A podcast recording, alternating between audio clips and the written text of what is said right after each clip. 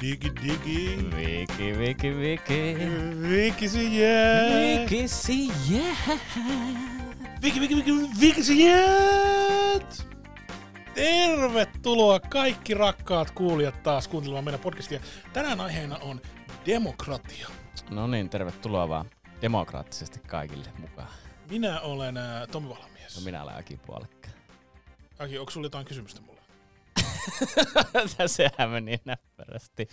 Tomi, hei, meillä on, tota, meillä on aina tämän jakson, jokaisen jakson alussa semmoinen osio, kun että mitä olet oppinut sitten viime jakson. Ja nimenomaan jotain, mitä on oppinut ei Wikipediasta, koska myöskin muualtakin voi oppia. Niin minä nyt kysyn sinulta, Tomi Valamies, mitä sinä olet oppinut sitten viime jakson ei Wikipediasta? Mä oon oppinut, että miten mehiläiskuningatar tietää, että on aika poistua pesästä. Oho.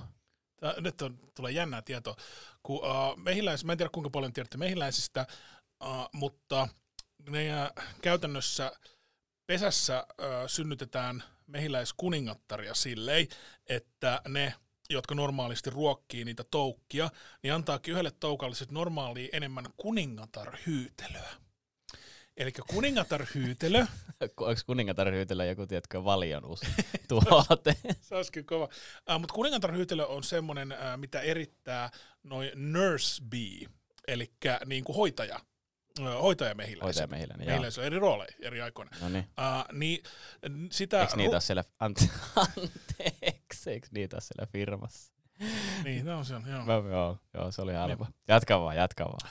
Niin äh, sitä kuningatarhyytelöä syödetään niin kuin vähän kaikille siellä, mutta silloin kun halutaan, että syntyy kuningatar, niin tehdään silleen, että yhdelle toukalle syödetään sitä ihan sikana. Mm. Niin sitten se tulee niin kuin rakenteellisesti erilainen äh, muodonmuutoksen aikana ja siitä tulee niin kuin kuningatar.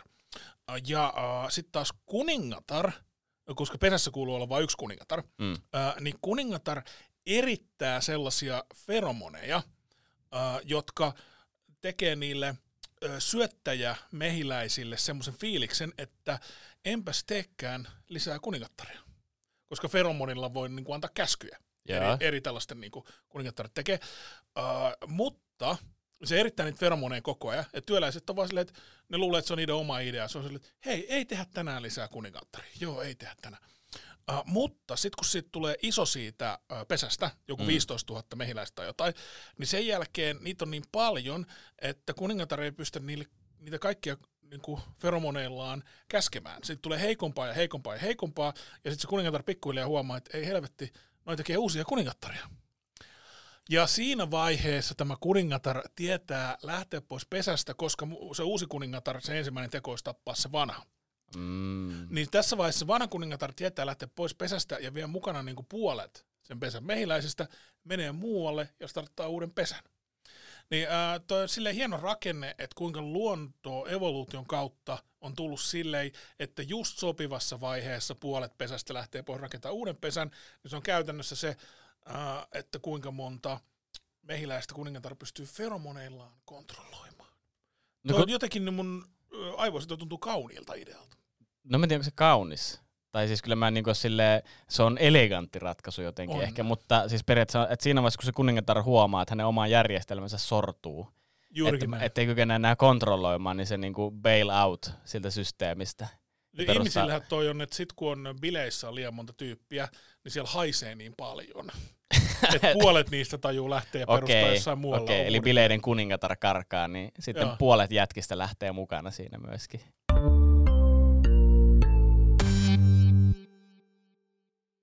Aki, mitä sinä olet oppinut sitten viime jakson? Mä opin, että noissa meidän aivoissa hermosoluissa olevat dendriitit voi pelkästään yhden yön aikana jo kasvaa, tai niihin kasvaa uusia semmoisia dendriitti haaroja niihin hermosoluihin pelkästään yhden uan aikana, jos sä oot opiskellut jotain. Joo. Tarkoittaa siis, en tiedä, tiedätkö miten hyvin aivobiologiaa tai niin kuin hermosoluista tai en muuta. En tiedä käytännössä mitään. Okei, no mä kertaan hyvin nopeasti sitä, että kun siellä hermosolut koostuu, on niin kuin semmoinen aksoni, mikä on semmoinen päähaara, mitä pitkin niin kuin sitten menee aina impulssi, sähköimpulssi, eli kun se ne välittää tietoa toisilleen ne hermosolut. Aina kun aivoissa tapahtuu jotain, niin se on niin kuin ne impulssit menee siellä. Joo. Ja sitten se päähaara on se aksoni, mistä se ampuu sen.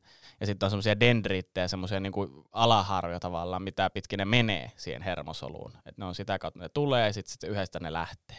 Ja. Niin sitten mitä enemmän silloin dendriittejä, mitä enemmän silloin haaroja, niin sitä enemmän se voi verkostoitua niin kuin muihin hermosoluihin. Ja mitä ja. enemmän se pystyy verkostoitumaan muihin hermosoluihin, niin sitä paremmin sä niin kuin muistat asioita ja tiedät asioita, koska mitä enemmän yhteyksiä joka suuntaan, niin sitä helpommin asioita muistaa esimerkiksi.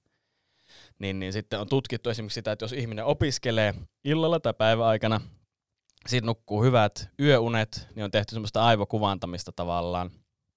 Että tota... niin on huomattu sieltä, että pelkästään se yhden yön aikana, ja sinne on semmoisia pieniä haarakkeita kasvanut lisää sinne niinku niihin dendriitteihin. Eli sun niinku oppi, sä oot niinku oppinut, se niinku näkyy fyysisesti siellä hermosoluissa se oppiminen.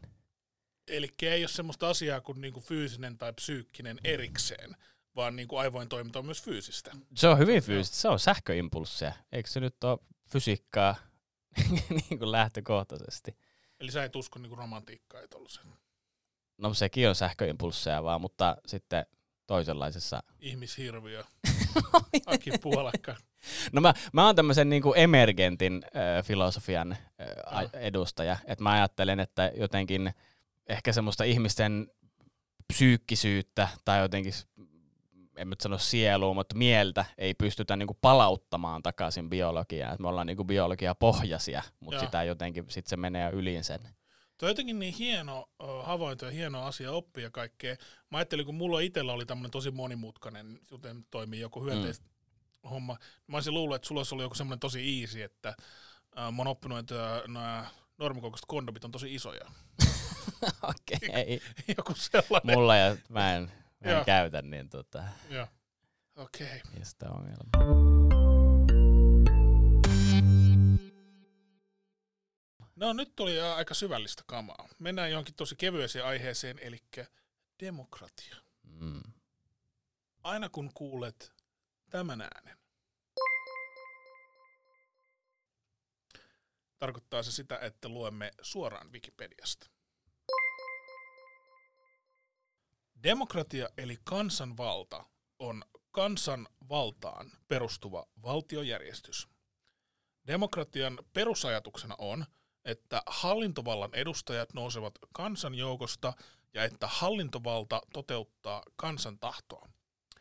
Demokratia tulee sanoista demos, tavallinen kansa, ja kratos, valta, hallita. Tiedätkö, minkä takia demokratia ei vielä toimi niin kuin täydellisesti? Kerran. Se on vasta niin kuin demo.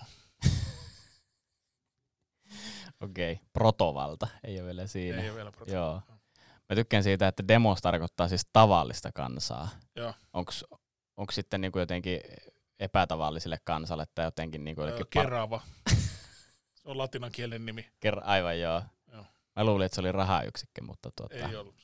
Se on yllättävän monikäyttöinen sana selkeästi. No. Tai mites niinku, jos se on joten niinku parempi kansa, niin onko se, onks, onks se niinku oligarkia? Eikö ne on rikkaita? Oligarki tarkoittaa niinku... Yksi mun lempisanoja on plebiaani. Ja se tarkoitti sellaista Rooman kansalaista, jolla ei ole äänestysoikeutta. Eikö se ole plebeji? Se saattaa, mutta eihän olla. Mä, en, mä oon niin tyhmä, mä en ole saanut sitä äänestysoikeutta. Zing! Sä huomasit, että sä yritit knoppailla jollain sivistyssanalla, no, ja, si, ja sitten tuli turpaa. Demokratiassa on kaksi semmoista kysymystä, mitä mä oon miettinyt aika paljon, ja en ole oikein saanut niihin järkeviä vastauksia. Mm. Ensimmäinen kysymys on se, että pitäisikö... meidän edustajien olla meidän kaltaisia, vai pitäisikö niiden olla meidän niin kuin parhaimmistoa? Ja toinen on se, että kannattaisiko yksittäisen äänestäjän äänestää itselleen mahdollisimman hyödyllisellä tavalla, vai niin kuin hän uskoo, että saataisiin kaikille paras mahdollinen järjestelmä. Mm. Ja äh, jos miettii tuota jälkimmäistä kysymystä, että jos jostain syystä mä saisin yhtäkkiä jostain paljon rahaa, niin kannattaisiko mun sit äänestää kokoomusta, koska nehän on semmosia, ne ajaa semmosia, että jos sä elät niinku pääomatuloilla, mm, mm. niin ne ajaa semmoiselle porukalle hyödyllistä kamaa. Vai äh, kannattaisiko mun äänestää sellaista porukkaa, jotka mun mielestä lois kaikille parhaamman systeemin? Koska jos kaikki äänestäisi pelkästään omien etujen mukaan, niin sitten me saataisiin semmoinen edustus, mikä on järkevä, mikä kuvaa sitä väestöä. Mm. Onko sinun tästä mielipidettä? No. mä oon sitä mieltä, että musta mä yritän äänestää semmoista ihmistä, joka on niinku huomattavasti minua älykkäämpi. Ja. Tai siis sille, että kun mä ajattelen silleen, että, että kun semmoinen suora demokratia on hirveän vaikea, koska siellä on valtava määrä asioita, mihin pitäisi niinku tutustua ja tietää ja niinku, mä vaikka taloudesta en mä tiedä mitään. Mä oon opiskellut sitä, mutta sitten jos mä äänestän jotain semmoista tyyppiä, josta mä olen, että tää tietää tästä asiasta paljon paremmin, niin totta kai mä haluan, että se hän niinku päättää sit niinku niistä asioista. Eli toi oli se ensimmäinen kysymys, että pitäisikö niin, meidän niin. edustajien olla me, meidän tasoisia, että ne olisi semmoisia kuin kansa, vai pitäisikö niiden olla kansan parhaimmistoa? Eli tietyllä lailla eliittiä. No joo, tai siis mä ajattelen, että sillähän tämä niinku modernit yhteiskunnat on rakentunut, me ollaan niin kuin erikoistuttu. Jokainen tekee sitä hommaa, mitä osaa parhaiten, eikä silleen, että jokainen tekee vähän jokaista hommaa. Että tämä systeemi toimii kaikkein parhaiten silleen. Kaikki ei usko noin. Esimerkiksi tuo Jari Lindström, joka oli ministerinä viime mm. hallituksessa, niin hän puhuu aina paljon siitä, että hän on niinku tehdastyöläinen. Yeah. Että hän puhuu itse niinku semmoinen rivi tehdastyöläisenä, ja hän oikeasti on äh, laborantti.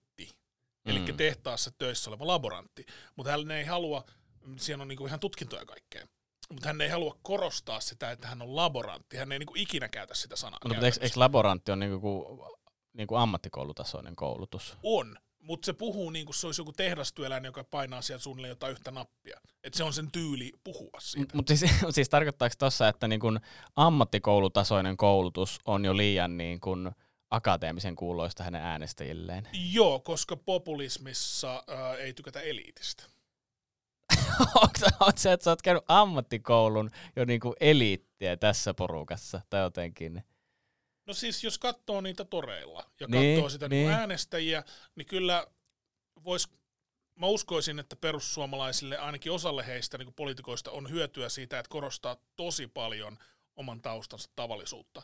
Koska sitten sit tulee semmoinen fiilis, että me normityypit mennään näyttämään tuolle ylimieliselle eliitille. Si- siis kyllä mä sen mä ymmärrän, mutta nyt mä mietin, onko sun kauniauskupla, näkyykö tässä jonkin verran, että jos sä jotenkin ajattelet, että, että tavallinen kansa on semmoista, joka on käynyt vaan niinku peruskoulun.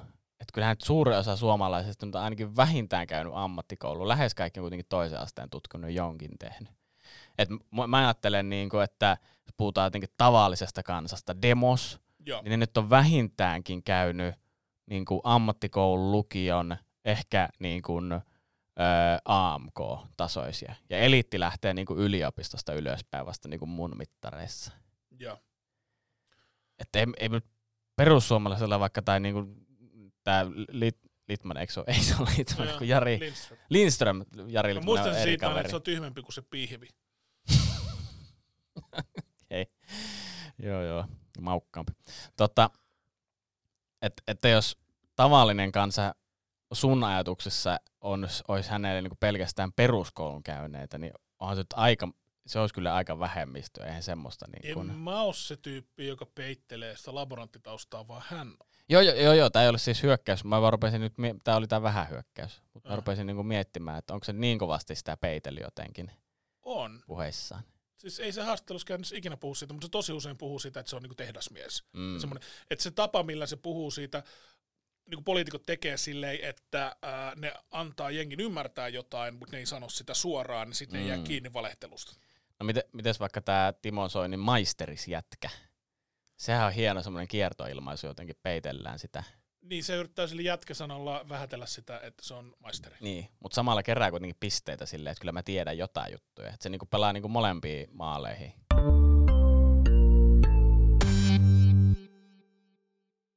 Silloin kun John Kerry oli ehdokkaana kaksituhattaneljä presidentinvaaleissa, mm. ja äh, hänen vastaehdokkaana oli George W. Bush, joka yritti saada kakkoskauden, niin yksi republikaanien päähyökkäyksiä oli se, että hän osaa puhua muutakin kuin englantia.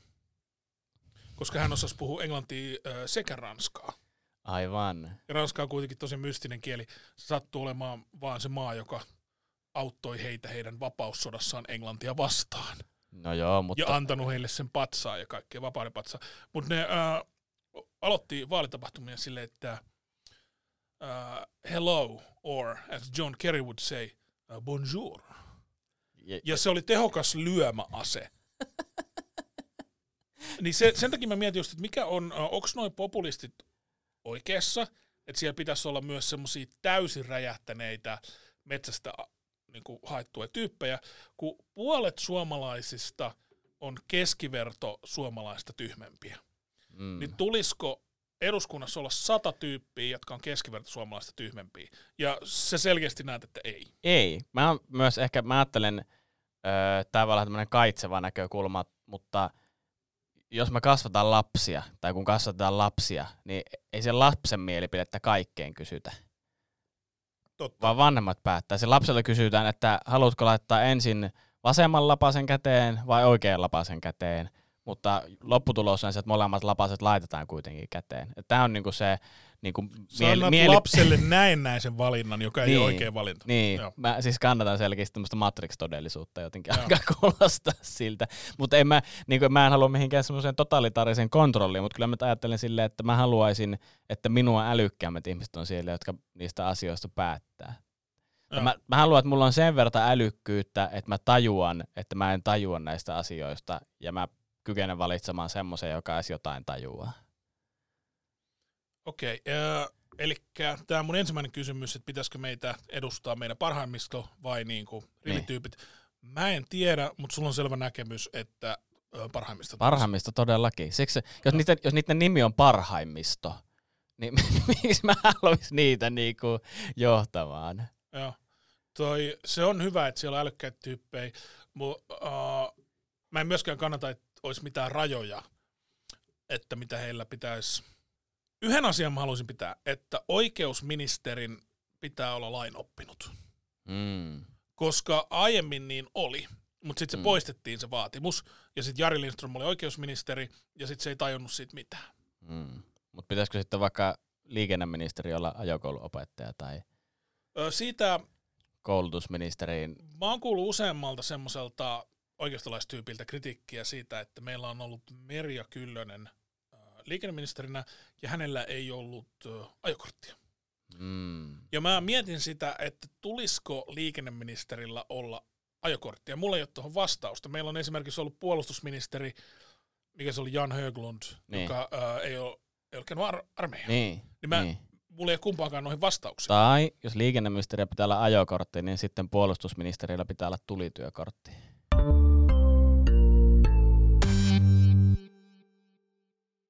Entä sitten toi toinen kysymys, että mikä on parempi tapa äänestää se, sitä puoluetta, joka auttaa eniten sua, mm. vai sitä puoluetta, joka sun mielestä auttaa eniten kaikkia?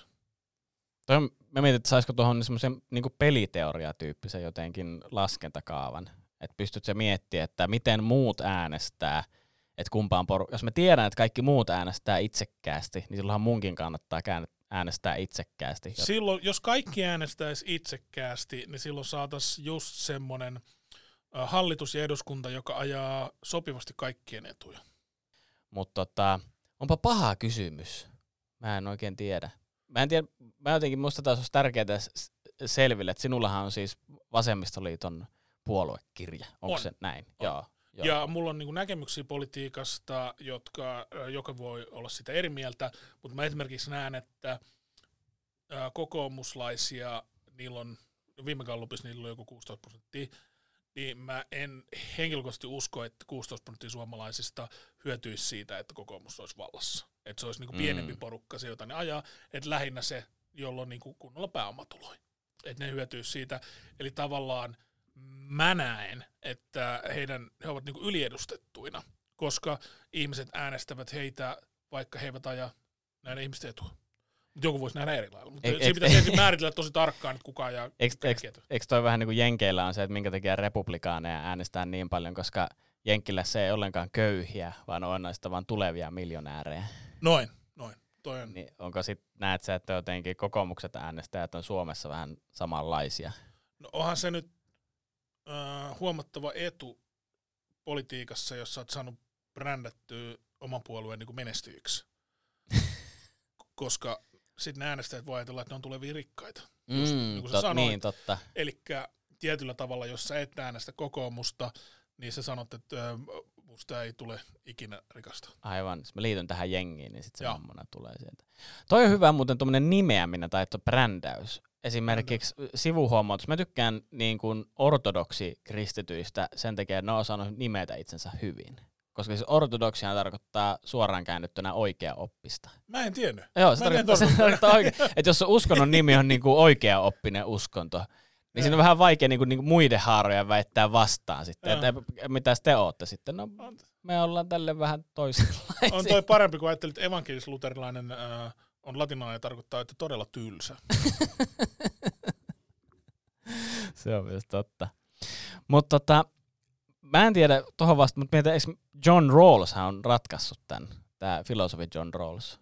Minä haluaisin kuulla John Rawls vastaukset. Okei. Okay. Psykologi Aki Puolakka kertoo se minulle. Hänellä on siis tämä tota, tietämättömyyden verhon käsite, en tiedä, että kuuluu. Ei. Tarkoittaa siis sitä, että jos niin kun nykyinen yhteiskuntajärjestys jotenkin niin kun lakkaisi näin, ja sitten valittaisi joukko ihmisiä ö, päättämään se uusi yhteiskuntajärjestys, että millainen se on, ja että se saisi päättää, että mikä kansanosa niin saisi mitäkin valtaa ja mammonaa, niin missä, missä suhteessa tavallaan jotenkin se jakaantus, niin kaikki, mitä siellä niin se valta on.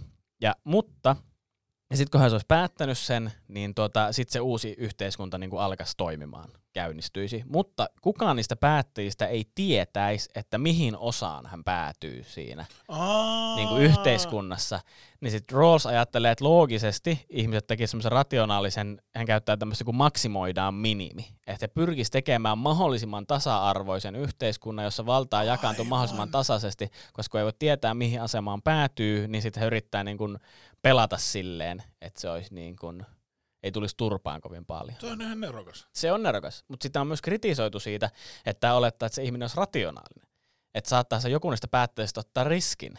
Että silleen se gamblää silleen, että tekee vaikka, että suhde olisi silleen vaikka, että ajatellaan vaikka kymmenen valtayksikköä, niin silleen, että toinen puoli kansasta saisi seitsemän ja toinen puoli olisi niinku kolme. Että on niinku selkeä eliitti ja sitten vaikka köyhälistö. Ja sitten hän gambläisi silleen, että mulla on niinku fifty-fifty chanssit, että mä pääsen tuohon eliittijengiin. Mä otan sen riski. Joo. Ja sitten toisaalta, että miten me, tämä on hieno ajatusleikki, mutta miten me niinku tote, koska todellisuus ei tapahdu tyhjiössä. Niin miten me... Mut toi on, toi on hankala toteuttaa, koska pitäisi niinku määritellä, että kuka on mitäkin ja jne. Mutta toi on nerokas ajatusleikki. Se on todella hyvä ne- nerokas ajatusleikki. Tämä on ehkä se, että miksi filosofia on mielenkiintoista, mutta siitä ei ikinä mitään saada aikaiseksi sitten. Että kiva ajatus, let's move on.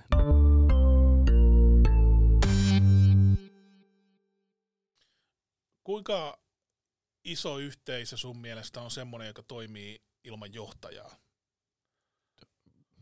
Kaksi. Kaksi. Sitten mennään, sitten tarvitaan johtajaa. Mä, ollut, mä oon tehnyt lukiossa ryhmätöitä, joo, ja mä oon huomannut, että siinä kohtaa, kun on kolme tai enemmän, niin pitää olla jonkun, joka jo sanoo, että nyt tehdään tälleen, tai muuta se homma seisoo. Wikipediassa sanotaan, että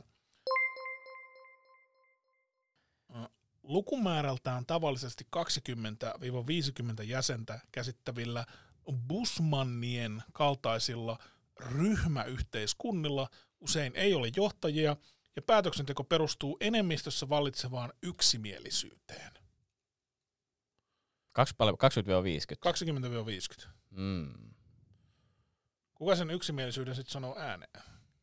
Niin, että koko sille, että kaikki huutaa yhtä aikaa ja sitten jotenkin.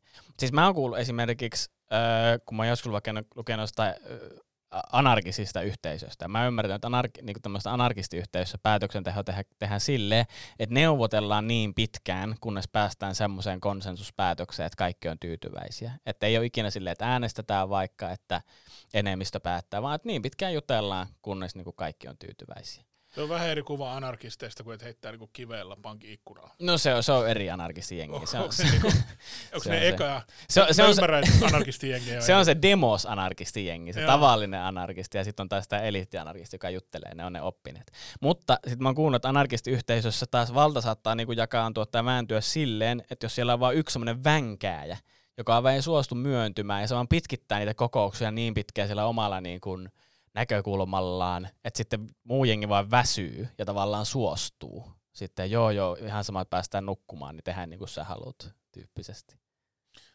tuota kutsutaan myös nimellä parisuuden. No mä oon ollut semmoisessa parisuhteessa. Niin. Tämmöisessä anarkistisessa neuvotteluparisuhteessa. Pidettiin vaimohuumoriin. Adoptio on rankka.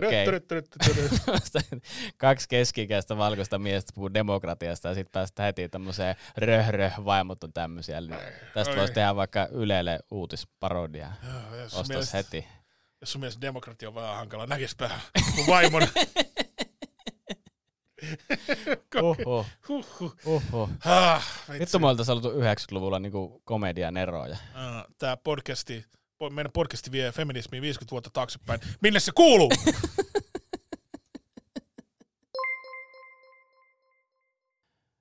Demokratian pääperiaatteena on enemmistösääntö, vaikka monet demokraattiset järjestelmät eivät noudatakaan tätä kurinalaisesti.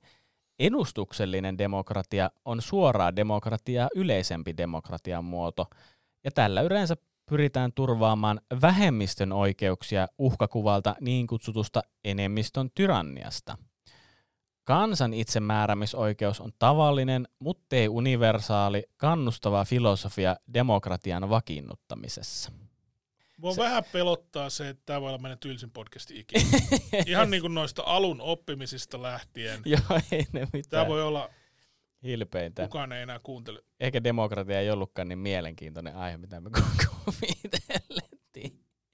No mutta ei se mitään. Jos tämä ei toimi, niin sitten me skräpätään tämä ja tehdään jotain aivan muuta. Että ei me mikään pakko julkaista matskua.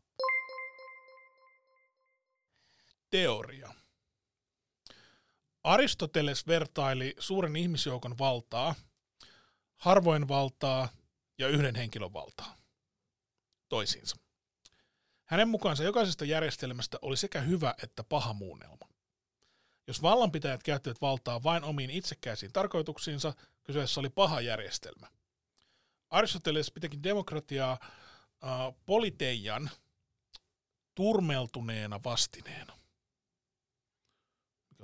Mitä on, mitä on poli- niin. Eli demokratia olisi niinku se paha. Mutta eikö demokratia ole niin kuin, eikö Winston Churchill vai kukaan ole todennut, että se on niin kuin huono, huono mahdollinen järjestelmä, mutta ainoa mikä toimii? Uh, joo, siis Winston Churchill sanoi, että demok- demokratia on huonoista järjestelmistä paras mahdollinen. Mm. Politeia on käsite, joka viittaa jonkun ryhmän poliittiseen organisoitumiseen. Käytetään usein viitattaessa löyhästi organisoituun yhteisöön, kuten heimoon tai yhteiskuntaan. Mutta se voi tarkoittaa periaatteessa mitä tahansa poli- Nyt on käyttöstä. Tämä on tämmöinen, niin tällä voi korvata, tästä saa viisi opintopistettä jonnekin niin valtiotieteelliseen, kun kuuntelee tämän jakson. Kaikki lukiolaiset ilmoittakaa opettajalle, että olette kuunnelleet tämän jakson. Joo.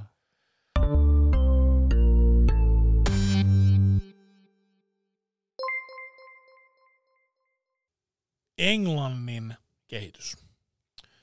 Englannissa Magna Carta rajoitti kuninkaan valtaa. De Montfortin parlamentti vuonna tuhatkaksisataakuusikymmentäviisi oli ensimmäinen vaaleilla valittu Englannin parlamentti. Silti kokoontui vain kuninkaan kutsusta, mikä riippui täysin hänen mielivallastaan. Tavallisimmin parlamentti kutsuttiin koolle, kun kuningas tarvitsi lisää veroja. Vuoden tuhatkuusisataakahdeksankymmentäkahdeksan mainion vallankumouksen jälkeen säädettiin Englannin Bill of Rights, joka vahvisti tietyt kansalaiset perusoikeudet ja lisäsi parlamentin vaikutusvaltaa. Eli niillä oli neljäsataa vuotta semmoinen parlamentti, joka on pelkästään kuninkaan tapa saada lisää veroja, mutta ne oli mm. silleen, että hetkinen, eiköhän startata tämä nyt niinku oikeasti. Onko se kuullut tuon termin Magna Carta? Magna Carta mä oon kuullut, joo. Sehän eikö se ole se klassikko? Siitä on alkanut isosti tämä eurooppalainen, eurooppalaisessa tapahtuva kehitys, että siirrytään pikkuhiljaa niin kuin kuninkaallisesta parlamenttiin, jaa, joka edellisellä vuosisadalla käytännössä toteutui. Aivan. Mutta oliko siinä siis, että, että kuningas kutsui alun perin öö, hallituksen koolle, tai siis anteeksi, parlamentin. parlamentin koolle, vaan silloin kun tarvitsi lisää veroja? Joo. Lisää varoja. Lisää varoja, eli veroja. Joo. Eli periaatteessa siis, siis kuningas on kohdellut parlamenttia samalla tavalla kuin teinit kohtelee mummojaan. Samalla lailla. Ja toisaalta eihän siinä ole niin mitään järkeä, että jengi saa äänestää niiden valitsijat, mutta sitten ne saa tehdä vaan sitä, mitä kuningas käskee. Niin. Toisaalta meillä oli vähän sama Kekkosen kaa. No, niin, että niin. Kekkonen pystyy hajottamaan milloin niin, tahansa. Ja voidaan sanoa, että meillähän tämmöinen demokratia kuitenkin on tässä. No. Mutta se on hienoa, että se nimi on mainio vallankumous. No mietin just samaa. Että uh, niillä on Great Britain, mm. eli loistava Britannia. ma- mahtava. Mahtava Mahtava nimi, Britain. Ja sitten niillä on ollut mainio vallankumous. Niin tossa ei ole semmoista niinku suomalaista huonoa itsetuntoa. No ei kyllä, vaikka yleensä sanotaan, että britit on jotenkin vaatimattomia tai semmoisia niinku sivistyjä, mutta he on kuitenkin tolleen aika pöyhkeänoloisia silti tossa. On! Mutta mitä, onko se main, mistä se mainio on siis suomennos alun perin? Nyt mä jää, onko se niinku semmoinen nice revolution vai niinku okay revolution, tai mitä se niinku tarkoittaa? Menen nyt mainion vallankumouksen sivulle ja vaihdan kieltä. Glorious Revolution. Glorious?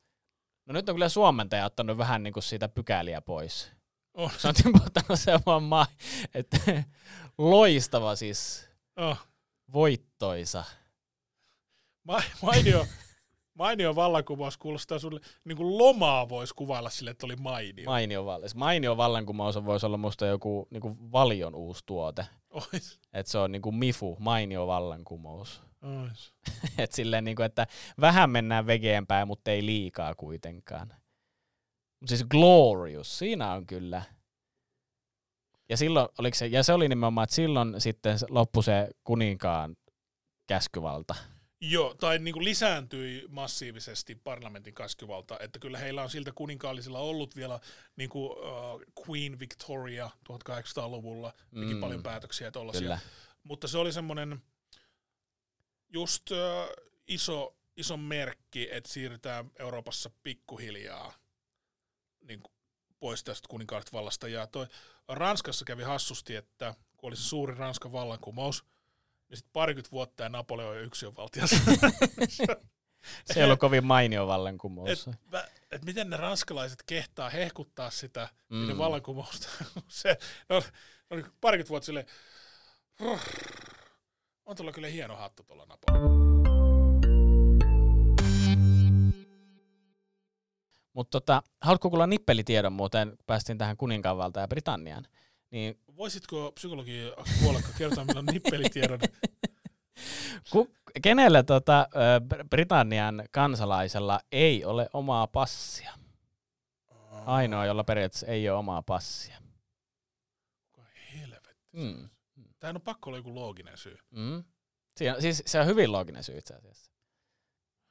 No, tämä on ehkä vähän liian ilmiselvä, mutta niin kuin kuningatar. Oikein. Oikein? Se on oikea vastaus. Joo. Ja perustelu on nimenomaan se, että kun brittien passissa lukee, että, ö, että kuningatar myöntää sinulle oikeuden matkustaa muihin maihin tavallaan ja, joo, joo, ja todistaa, että sinä olet meidän niin kuin kansalainen. Niin, koska hän on se vallan antaja, se on oikeuden antaja, niin sitten kun kuningatar itse matkustaa, niin ei hän tarvitse passia, koska hän on se myöntäjä. No toi on looginen, kun niin. Ne käyttää just sitä Her Majesty tai His Majesty. Niin, niin. Ja toi, se on se termi, josta luopuivat äh, äh, Meghan ja Harry. Joo. Elikkä ne on, ne luo, luopu siitä, että her, ne oli ennen sille, että Her Majesty's Prince mm, of Britain. Kyllä. Tolle. Ne luopu siitä etuliitteestä. Että hän on kai ymmärtääkseni vielä niinku prinssi, mutta ei ole niinku uh, hänen majesteettinsa prinssi. Niin, se sukulaisuussuhde ei joo, katoa se... siitä, mutta se titteli katoaa, niinku, että millä tasolla se... Kuninkaalliset on kyllä silleen, että mä en taju, miksi meillä luovutti niistä kokonaan. Se käytännön syy on kai se, että ne uh, ihmiset tykkää siitä ajatuksesta, että on joku semmoinen maan oma perhe, jota seurata, ja niin. Sitten ne auttaa niinku turismia. Et britit on hyötynyt paljon niinku turismia. Niin, että jos briteillä on niinku ne oma kuninkaallinen perhe ja ruotsalaisilla on oma, ja jenkeillä on Kardashianit esimerkiksi. Niin. Me ollaan niinku vaan moderneja. Meillä on Dani ja Biledani ja ketä näitä nyt on. Toi, sä heitit toi ehkä osittain läppänä ton Kardashianin perheen, niin. Mutta o, jenkeillä on kyllä, kun niillä on niin lyhyt historia. Mm, kun eurooppalaisessa mm. näkökulmassa niillä mm. on tosi lyhyt historia. Et Euroopassa vaikka jonkun maan, maa olisi saanut nimensä, että se olisi perustettu vasta niin kuin sata vuotta sitten, niin siellä on kuitenkin asunut samaa jengiä jo tuhat vuotta ja tälleen. Mm, mm. Niin, yksi tapa, millä he ovat paikanneet tätä, on, kun niillä ei ole niin paljon niin kuin kansallisia sankareita, mitä usein on just jotain eeppisiä, joku uh, just niin kuin näistä jumaltarinoista Zeuksia ja ketkä oli silloin näitä niin kuin niin, millä rakennetaan kansallista yhtenäisyyttä, että on tämmöinen. Joo, niin ne on korvannut niitä näillä supersankareilla. Aa. Ja siksi he ovat no, myyneet etenkin siellä Jenkeissä nämä supersankarijutut hyvin, koska niillä ei ollut omia myyttejä, niin sitten ne on keksinyt itselle omia myyttejä. Että ei ole sellaista jotain klassista sotasankaria, niin sitten on keksitty Kapteeni Amerikkaa. Okei, aivan. Mä, mä tiesin vaan sen, että siis teräsmieshän on niinku jatkoa tämmöiselle juutalaiselle perinteelle. Ö, onko se niinku mikä Samson? No en mä tiedä, mutta no vähän niinku jos näistä hahmoista, mutta siis sen teräsmiehen alkuperäiset kehittäjät, hän on siis itse juutalaisia. Joo. Ja sit se hänen nimensä, mikä on siis Kal-El, ja mi, niin ne tulee niinku ihan hebrean kielen sanoista. En tiennyt. Ja, ja sit se, niinku, sehän on semmoinen aika myyttinen jumalhahmo periaatteessa. Joo. Et mä en ole hirveän tarkkaan tutustunut, mutta jonkin verran mä oon lu- lukenut, että kyllähän siinä on semmoista niinku jumalasuhteen pohtimista samalla tavalla. Ja esimerkiksi kaikki parhaat teräsmiestarinathan on semmoisia, missä teräsmies tavallaan ei pysty pelastamaan kaikkia. Tai se pohtii sitä, että vaikka hänellä on niinku valtavat nämä voimat ja kyvyt tehdä mitä vaan, mutta silti miksi maailma on niinku näin paha, tai silti mä en koko yhteiskuntaa pysty muuttamaan, tai miten, niin kuin, ja sit, miten valtava vastuu hänellä on harteillaan. Niin tuohan periaatteessa tuommoista niin teologiaa jo, että jos Jumala on hyvä ja kaikki voipa, niin miksi pahaa silti on. Ja teräsmies tarinoissaan tosi usein käsitellään nimenomaan tätä. Täysin totta. Mm. Mä en tajunnutkaan. Jep. Okei. No toi oli niin hyvä pointti, että nyt otetaan satunnainen artikkeli.